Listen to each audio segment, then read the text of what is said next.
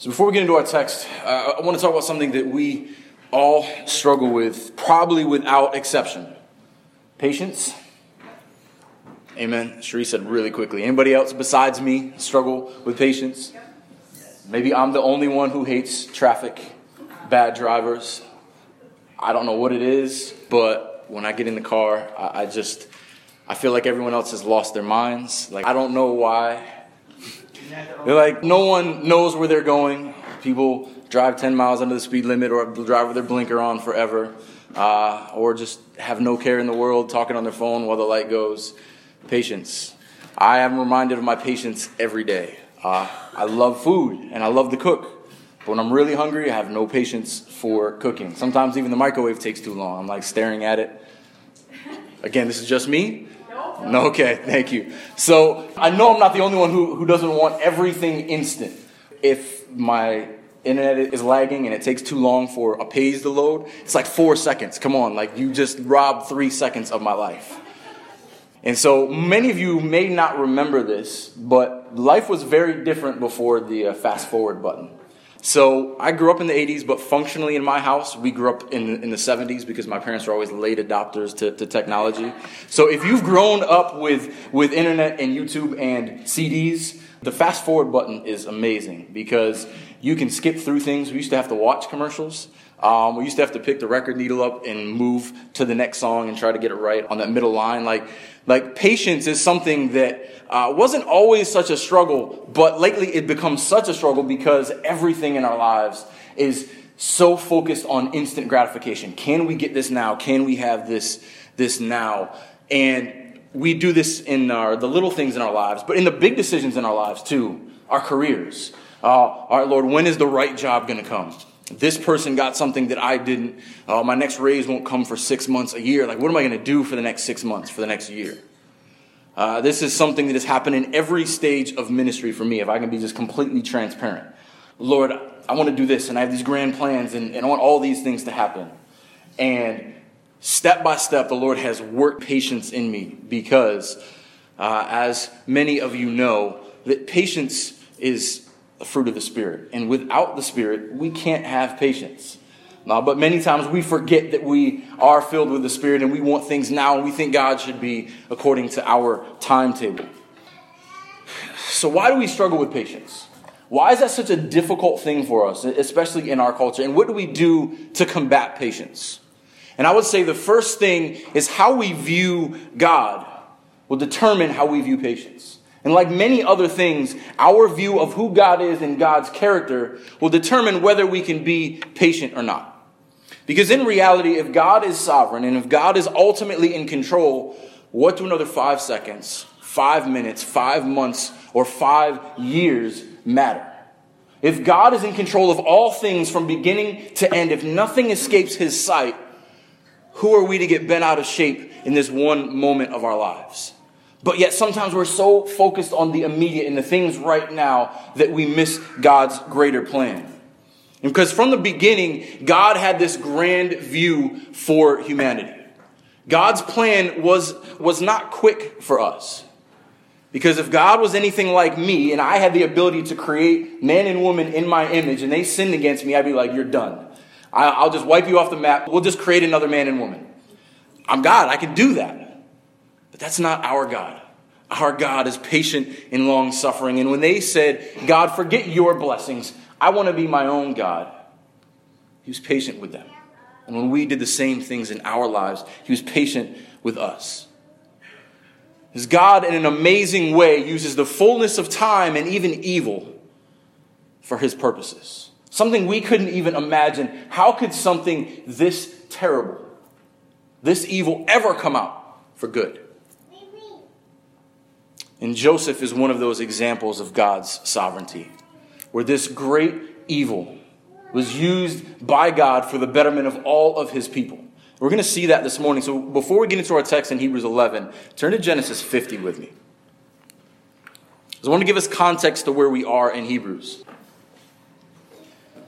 In Genesis 50, verse 20, it's probably one of my favorite verses in all of Scripture because it tells us so much about God.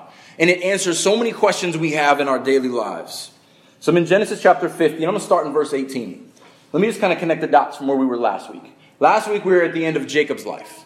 And Jacob is the, the patriarch who comes uh, into Egypt and is saved from the famine by his son Joseph. And his sons, who many of them survive him, when Jacob dies, they start to fear their younger brother.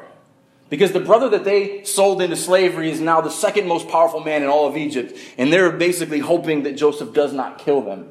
So they're scared to death of Joseph. But Joseph's faith is on full display here when he responds to his brothers in verse 18. His brothers also came and fell down before him and said, Behold, we are your servants.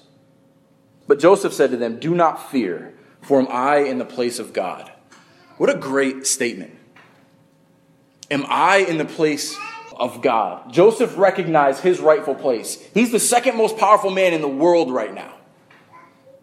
But he knows where his rightful place is according to God's power. Verse 20 As for you, you meant evil against me, but God meant it for good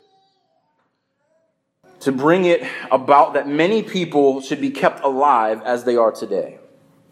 I love that. You meant it for evil, but God meant it for good. This same language is used at the beginning of Acts when the apostles are faithfully proclaiming that Jesus Christ has been risen. And he said, You meant it for evil. You crucified him, but God raised him. Over and over and over again in the book of Acts. God raised him, even though you wicked Jews sent him to the cross. Joseph in like manner, recognizes that even though his brothers had nothing but evil uh, for him in their hearts, that God meant it for good and used it to save all of Israel. So we continue to kind of see where Joseph's mindset is at the, the last moments of his life. So do not fear, verse 21. I will provide for you and your little ones. Thus he comforted them and spoke kindly to them. So Joseph remained in Egypt, he and his father's house. Joseph lived 110 years. And Joseph saw Ephraim's children of the third generation. The children also of Machir, the son of Manasseh, were counted as Joseph's own. And Joseph said to his brothers, I am about to die. But God will visit you and bring you up out of this land to the land that he swore to Abraham, to Isaac, and to Jacob. Then Joseph made the sons of Israel swear, God will surely visit you. He says this twice in a span of a couple verses. And this is going to be very important, and this is going to be the, the context of our text. So pay attention to this. God will visit you, and God will surely visit you. And you shall carry up my bones from here. So Joseph died, being 110 years old. They embalmed him, and he was put in a coffin in Egypt.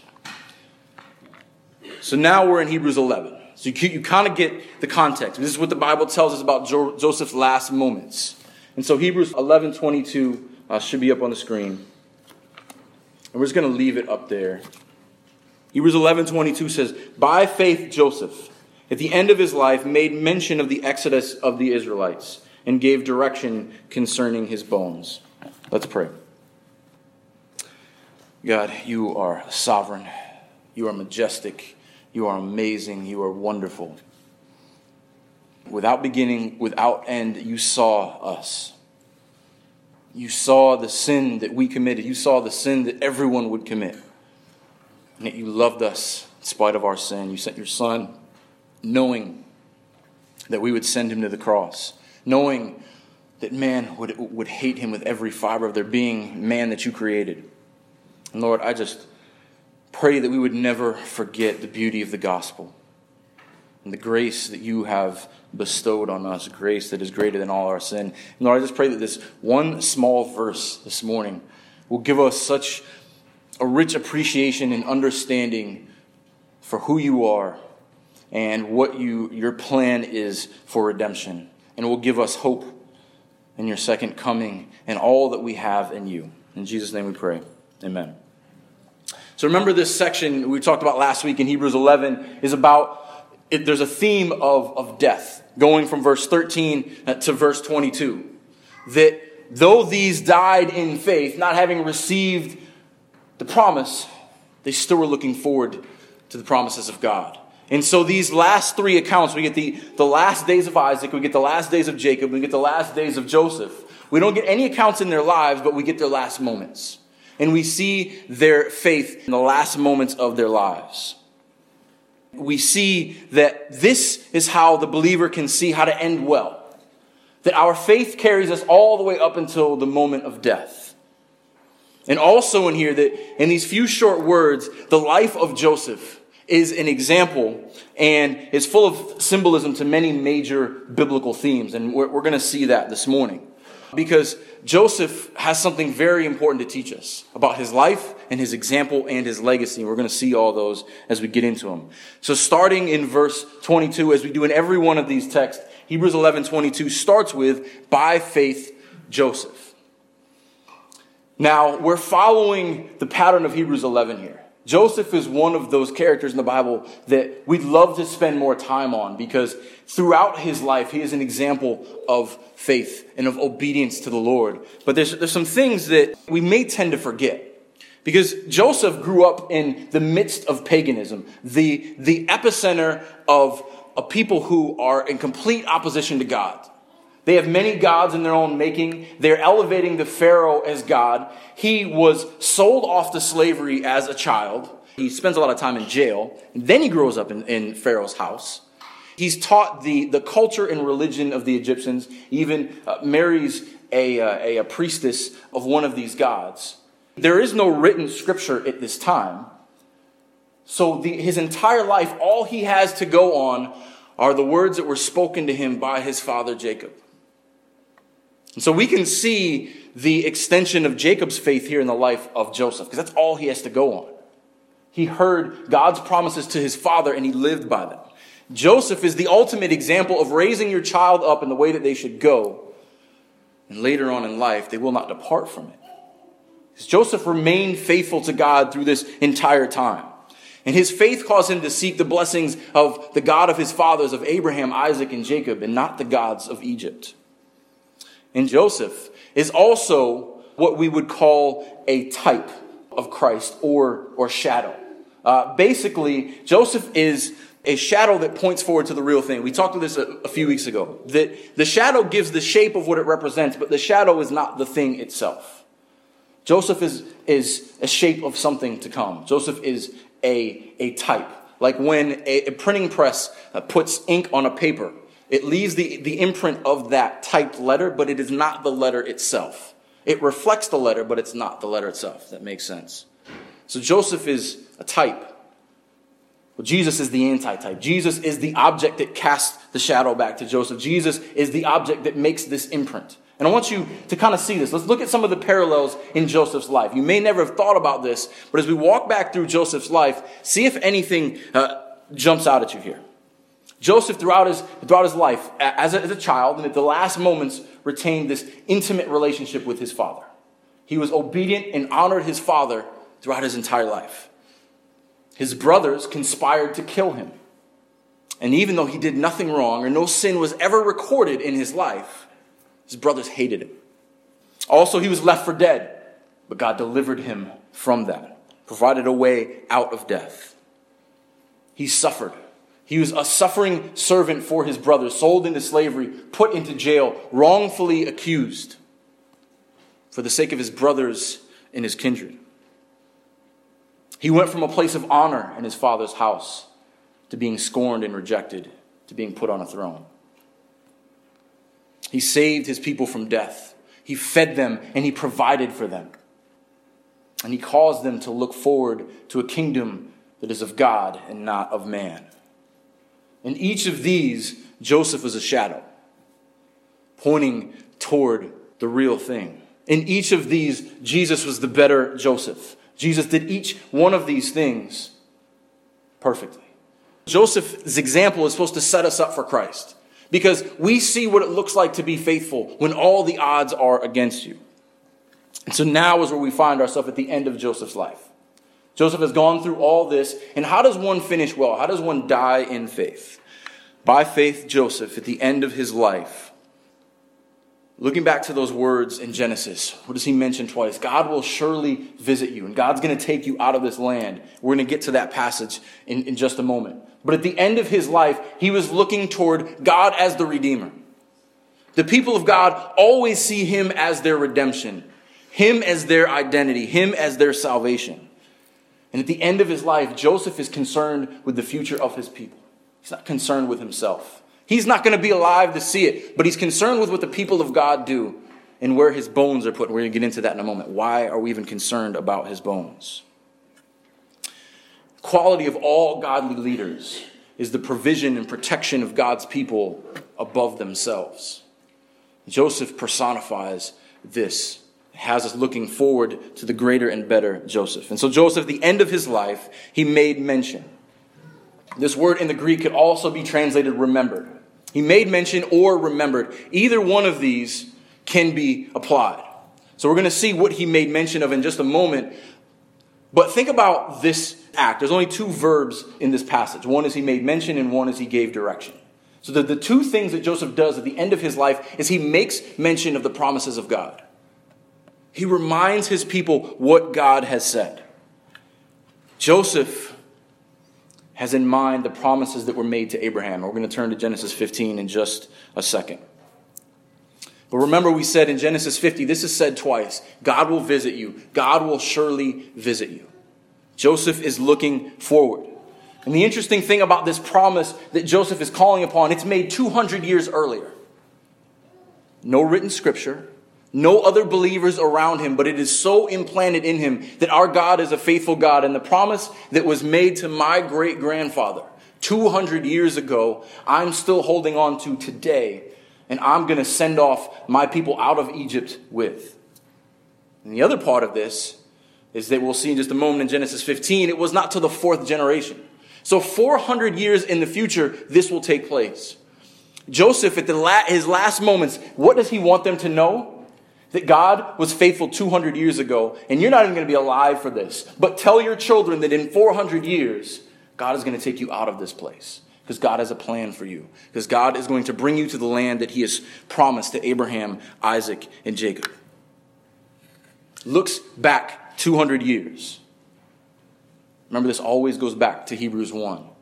Faith is the assurance of things hoped for, the conviction of things not seen. 400 years in the future, he definitely did not see this. But because his God is faithful, it was as real to him as, it was, as if it was happening tomorrow. I mean, that takes faith. For you to trust in a promise 200 years ago that you heard as a child and have not heard since, something that would not happen until 400 years in the future. We have a hard enough time trusting in God when we don't get our prayers answered in five minutes, let alone 200 years. Joseph's patience and his steadfastness was a reflection of his God who was patient and steadfast. So I have a question for you guys in asking for myself first. Why do we have such a hard time being patient? Why do we have such a hard time trusting in the promises of God? Why do we need everything at an instant? And there's a verse in 2 Peter that gives perspective to this. I want you to turn to the end of 2 Peter for me. This is something that we quote often so in 2 Peter chapter 3 verse 8 and 9. But I want you to see the context of this. So 2 Peter chapter 3 is talking about the end of days, the day of the Lord, the judgment that is to come on all who rebel against him. So he's writing to believers, believers like us, like, God, why aren't you punishing the wicked? Why is evil still going on? Why don't you wipe them off the face of the earth? Listen to what Peter says. This is so important to the Christian life and so important for us to understand patience. 2 Peter 3 8. But do not overlook this one fact, beloved, that with the Lord one day is as a thousand years, and a thousand years as one day. Many of us have quoted that to try to understand the mind of God. But we must keep reading. Why is God patient? Okay, one, we know that the. Uh, the nature of God. God is not fazed by one day the same way we are. But why is God slow, as people would assume? Look at verse 9. The Lord is not slow to fulfill his, tr- his promise, as some would count slowness. We think God's slow because he doesn't show up right now. And there are a lot of people who base their, their gospels on God needs to show up right now or he's not real. And if, you're, and if God doesn't show up right now, you don't have enough faith. God is slow for a reason in our perspective. Why? Because he's patient toward you. He's talking to believers here. God is such concern for his people that he is enduring vessels of wrath for your sake, not wishing that any should perish, but that all should come to repentance. The purpose of God's patience is that people would turn to him, repent from their sins, that not one of his sheep would be lost. And so, into the fullness of time, God is enduring vessels of wrath. Remember, these, he's writing to believers here. So, he's telling people that if you think God is too slow, if he came back quicker, you would be dead. You would not have reached repentance. Continue that your brothers and sisters will, will reach repentance as well. Patience is developed when we recognize God's patience toward us. And as I began with, patience is a fruit of the Spirit. It is something that comes out of the working of the Spirit in our lives. True patience is not possible without the Holy Spirit. True patience is impossible without the Holy Spirit. You ever try to be patient on your own strength without resting in the Lord? You will be frustrated without end. But because of God's patience, because of the working in the Spirit in us, He can teach us patience. But He does that over time. Patience is a godly discipline. Patience is something he does in his people over time. God does not work in us quickly. If he was to just lay it out for us, we'd forget in five minutes. There are lessons we can only learn over time that we can't learn quickly. And as you grow in Christ, you realize that more often than not, that is how the Lord works, is over time in us. God always gives us what we need, but rarely give us what we think we want. He always has our good in mind. What we mean for evil, what the world means for evil, God means for good. And this is why in our culture, it's such a hindrance to our reliance on God. Because everything needs to be immediate, everything is instant gratification. We are conditioned by every voice that surrounds us not to rest in God, not to trust in Him, to want results right away. We read these stories the, way, the same way that Joseph remembered or made mention of the promises of God, we do that to one another. Because just as Israel needed to be reminded, we need to be reminded that God is faithful to his people at all times, throughout all history. I was thinking about uh, how do we explain this? What's a good analogy? And I was thinking about the difference between a microscope and a telescope. What do you do with a microscope? Microscope, you take uh, one moment in time, you take one one molecule or, or one sample and you, your head is down and you're so focused on this one moment in time that you can't see anything else. Isn't that our culture right now? Right now, it's whatever headline is going on at the moment, whatever everyone is upset about, whatever's going on in my life right now, I'm to zoom in, I'm to, I'm to focus in on, and everything else is a blur. But yet, when you read scripture, God's plan started from the beginning of time and will go until Christ's return. It's much bigger than us. A telescope helps us to see a little better. How does a telescope help in a storm? Because when you're in a storm, you, all you see are, are, the clouds and the thunder that are right in front of you. You think this is it. This is all life will ever be is this storm. But a vision that sees beyond the storm sees that there, there's clear skies over there. A microscope has you looking at this one instant where a telescope helps you to see that beyond this storm, there's another mountain ridge, and there is a beautiful valley, and there is a calm sea. And so we need to be people who have perspective because many times we will miss the forest for the trees. You ever heard that expression? You know what that expression means? If you ever gone out in, into nature with someone, you see, man, this is amazing. Look how beautiful God's creation is. It's like, why is that tree crooked? And now all you can see is this one tree or this one thing that's out of place. God's plan of redemption, His sovereignty has this amazing tapestry that we've talked about so many times, this amazing forest. So many times we get focused on the one thing that is not right, the one thing that is out of place that we miss the forest.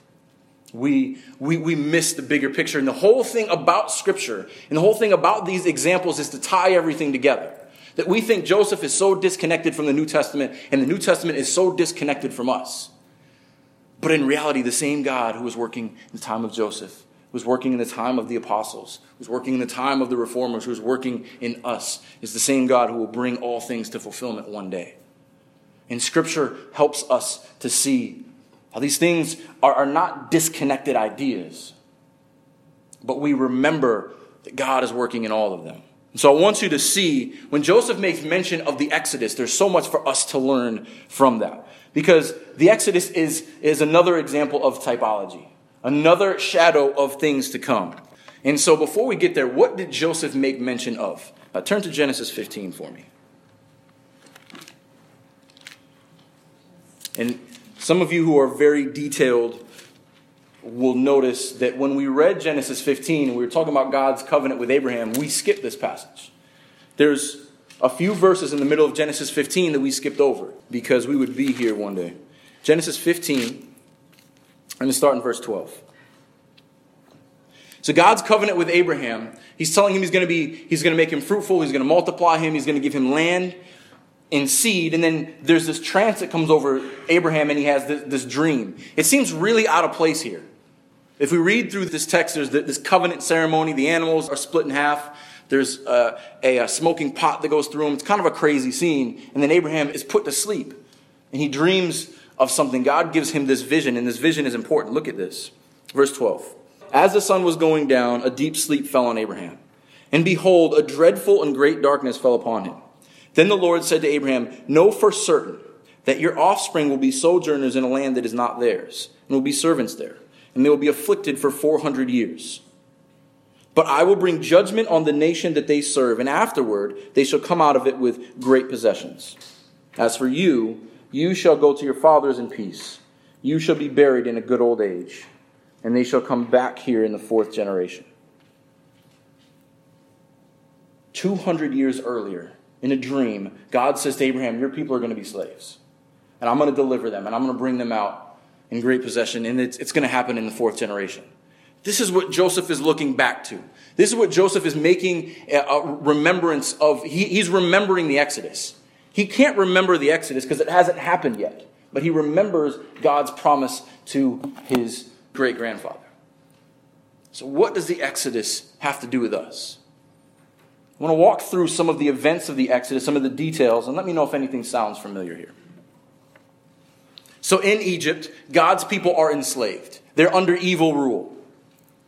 God sends a faithful representative to proclaim deliverance and good news. Signs and wonders accompany this representative of God to show God's power and glory. The last sign was the ultimate one death. And no one was saved from death unless they were covered by the blood of a perfect sacrifice. And a meal was instituted to represent that sacrifice. Because of that sacrifice, the people were saved from slavery. They were brought out of slavery, headed to a promised land. But they must live in the wilderness for a little while to learn how to depend on God. And for the first time in the history of, uh, of God's people, God dwelt among them tabernacled with them. God's very presence was among the people. And over and over and over again, the people needed to be reminded of God's sovereignty, of God's control, of God's plan for them. They needed to be taught how to live in faith. Sound familiar? It should. The Exodus is supposed to stand as an example for us. Let's walk back through this for a second. Let's think about us, God's people, us. We're in slavery, under evil rule, enslaved to sin. God sent a faithful representative, his son, to proclaim deliverance, to proclaim good news. Along with the message of good news were signs and wonders, miracles to confirm that this is from God. The last sign, the ultimate one, is death. Usually, death is the end of the story. But for those who are covered by the blood. And it could only be a spotless sacrifice. For those who were covered by the blood of the spotless sacrifice, they were saved from sin. They were saved from their slavery to sin and became slaves to righteousness. And they were led out of sin with promises of a land that will be their own forever a promised land. But between the exodus of slavery and before the promised land, there's a time in the wilderness. Where all you can do is trust on God, where all you can do is look for manna from heaven, daily bread, daily provision from the Lord. In that time in the wilderness, God's people need to be reminded over and over and over again our God is faithful, our God is sovereign, our God has a plan, He has promised a place for us. And the truth is, brothers and sisters, we are still in the wilderness. We still wake up every day trusting that the Lord will provide for us because we're not home yet. And until we're brought into the promised land, we are still in this, we are still exiles. We've been brought out of slavery, but we have not fully been brought to the fullness of God's plan for us. We're going to look at this the next few weeks we're going to spend on this Exodus process, so we're not going to get into this too much. So, back in our text here in uh, Hebrews 11, there are, there are two verbs. Remember, there's two things that Joseph does. The first thing is he makes mention of the Exodus. The second thing is that he gives direction concerning his bones. So, okay, what's the deal with his bones? Like, why should we even care? Uh, there is biblical significance to bones. First of all, the body is created by God. Okay, that we understand. But when the body deteriorates, the last thing that, it, that goes are the bones. They're the last vestige of the person. And it actually, in that culture, in that time, signified the, the, the, fate and the importance of the person. So how the bones were treated and where they were, they were buried gave a lot of significance. There's actually commandments uh, in, in the law about how someone should be buried, and the bones should not be uncovered, and they should not be defiled in, in certain places. And if they were not buried correctly, it could desecrate the entire land. So it's very important uh, where they were buried. You, you, look at burial accounts of all of, of the patriarchs, but Joseph's is the most interesting because we're going to see in just a moment. Joseph is the only one that we can trace uh, through all of the, the, the Pentateuch. We're going to see that in just a moment. There's another parallel that I didn't bring up. Joseph's bones were kept intact. And when they were commanded for the uh, Passover, they were also commanded to not break one bone of the Passover lamb. And there's a detail about Jesus' death on the cross. Not one of his bones was broken. Because if the bones were broken or destroyed in any way, there was no hope of coming back from death. This was, this was kind of woven under the scenes here. And you, you, you see the, the bones play a significant role. And it's interesting, the last detail in Genesis 50 was that he was embalmed. And the Egyptian process of embalming would take all the fluids out of the body, but the bones were left intact. So even the Egyptian embalming did, did not change the importance of the bones. Okay, so all right, why do we care? Because Israel cared. Because Joseph gave them directions concerning his bones. And I didn't realize this until studying this week, but Joseph's bones are traveling with him throughout all of the wilderness. Turn with me to, to Exodus chapter 13. Exodus chapter 13, we're just going to look at one verse.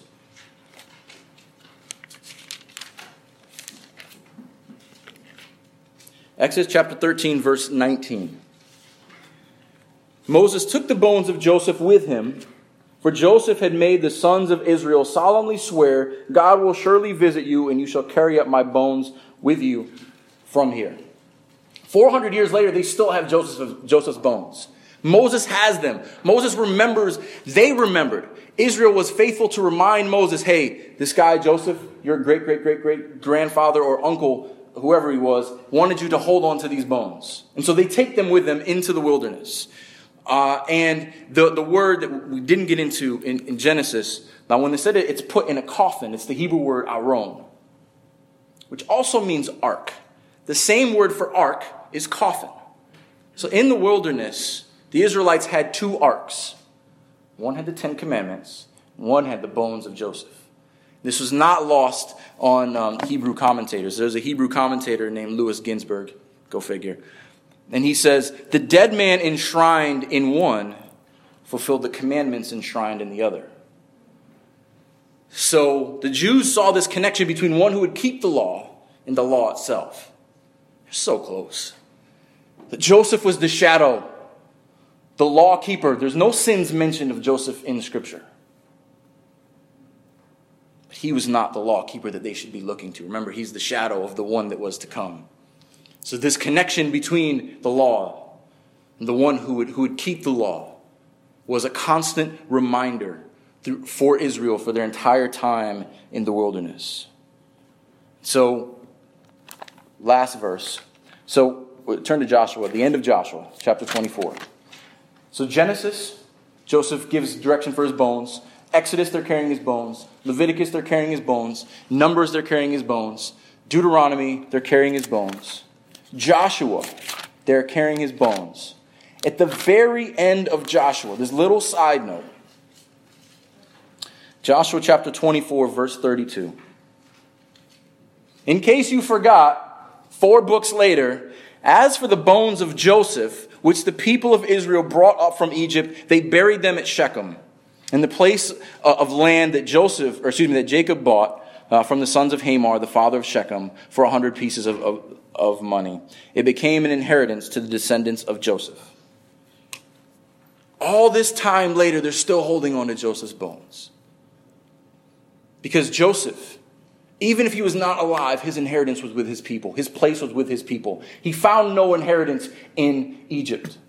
It's easy to say, I don't belong in Egypt when you're a slave and you're a peasant. But imagine saying, I'm a king. I'm the second in charge in Egypt, and I want nothing to do with these pagans. I want to be with my people.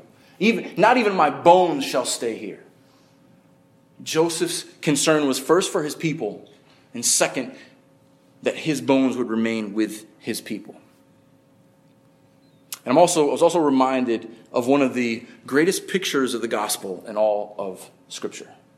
Uh, we're going to close with this last example in Ezekiel 37. It's one of those passages that always kind of interested me and perplexed me. The valley of the dry bones. What is the symbolism of these, these, these bones? What do these bones teach us? So Ezekiel is brought by the Lord in the Spirit and he's brought to a valley with, with dry bones. Ezekiel 37. I'm going to start in verse 3. So God says to Ezekiel, I love his answer here. Just kind of a piece of advice. If God ever asked you a question, this is the only appropriate answer. Verse 3 God said to me, Son of man, can these bones live? And I answered, O, o Lord God, you know. If God ever asked you a question, this is the only acceptable answer. God, you know. This is not like Job who presumes on God. Ezekiel was in the right place before God. Then he said to me, Prophesy over these bones and say to them, O dry bones, hear the word of the Lord. Thus says the Lord God to these bones Behold, I will cause breath to enter you, and you shall live. I will lay sinews upon you, and will cause flesh to come upon you, and cover you with skin, and put breath in you, and you shall live, and you shall know that I am the Lord. God is going to take these dead, dry bones that were scattered over the desert and breathe life into them. So I prophesied, as I was commanded. Good boy. And as I prophesied, there was a sound. And behold, a rattling, and the bones came together, bone to its bone. And I looked, and behold, there were sinews on them. And flesh had come upon them, and skin had covered them, but there was no breath in them.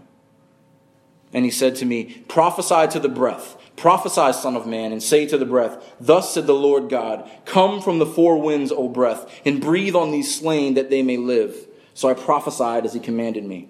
And the breath came into them, and they lived, and they stood on their feet, in ex- and an exceedingly great army. And then he said to me, Son of man, this is important. These bones are the whole house of Israel. What did Paul tell us was the house of Israel? Those who are connected to Abraham by faith. The whole house of Israel. Behold, they may say, Our bones are dried up, our hope is lost, we are indeed cut off. Therefore, prophesy and say to them, Thus says the Lord God, Behold, I will open your graves, I will raise you from the grave, O my people, and I will bring you into the land of Israel. And you shall know that I am the Lord when I open your graves and raise you from your graves, O my people will put my spirit within you, and you shall live, and I will place you in your own land. Then you shall know that I am the Lord. I have spoken, and I will do it, declares the Lord. We sung earlier that we will be raised as Christ was. We will be glorified one day. This is a great gospel picture of what God is doing. He takes dead bones, and for his good and his glory, he brings them to life. He puts, he takes hearts of stone and turns them into hearts of flesh. He breathes life into them, and they stand as an army. Spiritual warriors. And God, in his sovereignty, he knew their rebellion. He knew that they would rebel against him, but he knew that he would raise them up for the sake of his glory. And Joseph's bones will be raised up one day for the sake of God's glory. So, what do we walk away with today? Joseph was not swayed by riches, he was not swayed by Egypt. He did not deter in his faith when the promises of God were not fulfilled in the time that he thought they should. But he trusted God's word from his forefathers to the generations that came after him. When you know that God has been working all things out for our good and for his glory, and that he's not done working here yet, but he's already finished everything that needs to be accomplished, we can rest in that. And so, just like Joseph looked forward to his redemption, and the redemption of his people from slavery. So, God's people, we need to look forward to the coming of our Redeemer. We need to be anxious for him to come, but patient. Because our God has been patient toward us, and there are others who have not turned and repented yet. And for the sake of his people, for his sheep, God is long suffering toward us and our sin and his lost sheep who are out there. So let us follow Joseph's example in being patient people who remember and remind one another of the promises of God and give direction on how we should live until He comes again. Let's pray.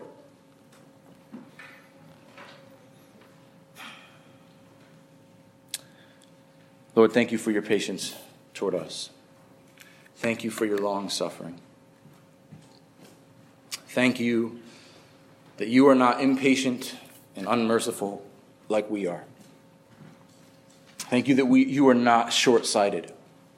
That before the foundation of the earth, you knew us. You loved us, and you knew you would send your Son for us.